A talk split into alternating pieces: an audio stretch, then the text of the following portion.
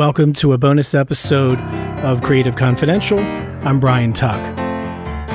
A lot of audience members have questions about their careers, how they can get from where they are to where they want to go, or from an enterprise level, uh, perhaps uh, a nonprofit CEO that's going through some organizational issue and how to troubleshoot uh, any particular situation. But the point is, I'm glad to answer your questions. I think it's great to build a community.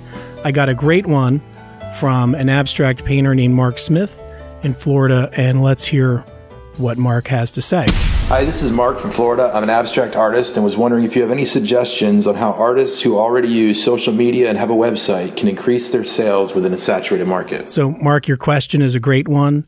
Uh, the web is a blessing and a curse there's no barrier to entry anymore between artists and their audience. Now, that's great if you're if you're if you're doing work at a high level and you can connect with people and they will pay you for your work. That's a phenomenal thing.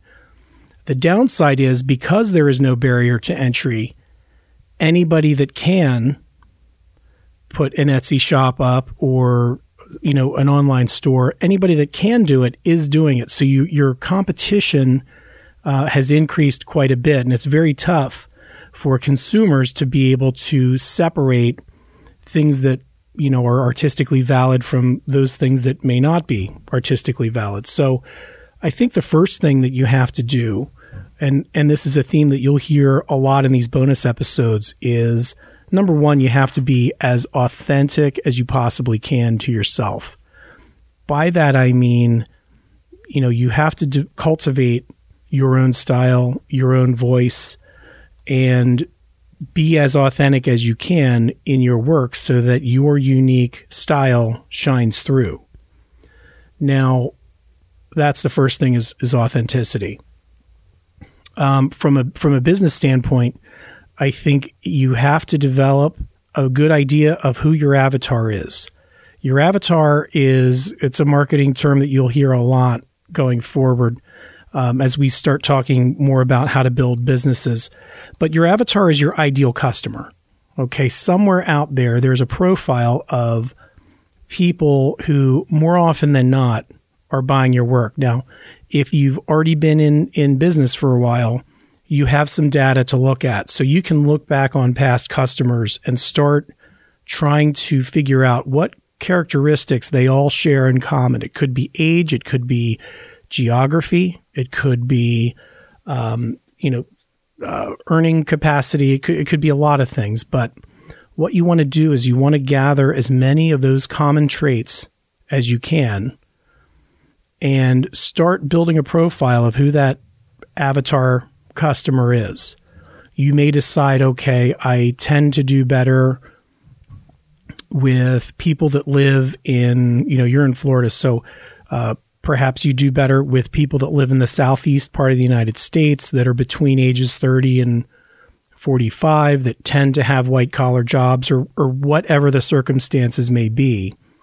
Once you can identify that avatar, then you have then you now have tools through Facebook marketing and some other uh, some other online uh, tools where you can identify who those people are, and you can tailor your marketing efforts specifically to those people. So there's probably more value in a highly targeted marketing outreach to the right audience, and maybe that's only 500 people versus spending the money to reach 100,000 people, not knowing if they're even your right, you know, even if they're your avatar type uh, customers. You know, the second or the third thing rather is that you have to figure out how many customers you need in order to sustain yourself. So you have to figure out from a cash flow perspective how much, you know, what you need to do in sales and commissions on a monthly basis in order to to make it work for you. Um, I had the chance to interview a jazz drummer named Jojo Mayer in New York a couple of uh, years ago, and he said something really surprising to me. Now, um, in the style of music that he plays, he's very famous, but it's a niche.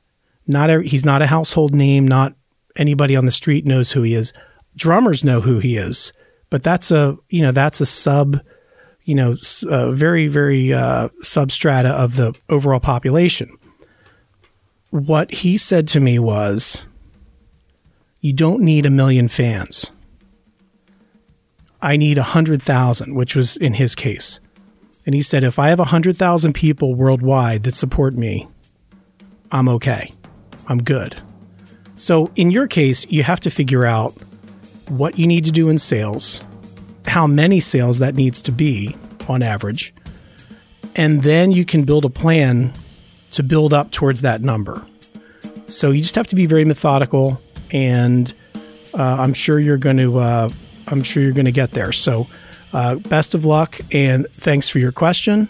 Um, if anybody has any other questions, please feel free to email me or uh, reach me through Twitter or Facebook and uh, would love to hear from you. So thanks for listening, and I will see you on the next episode. Take care. Thanks for listening to Creative Confidential with Bryan Tuck. To have Bryan consult for your arts organization or to book Bryan for public speaking engagements or personal coaching sessions, send an email to bryan at creativeconfidential.net. That's B R Y A N at creativeconfidential.net. To get future episodes automatically, subscribe to the podcast on iTunes or visit us on the web at creativeconfidential.net.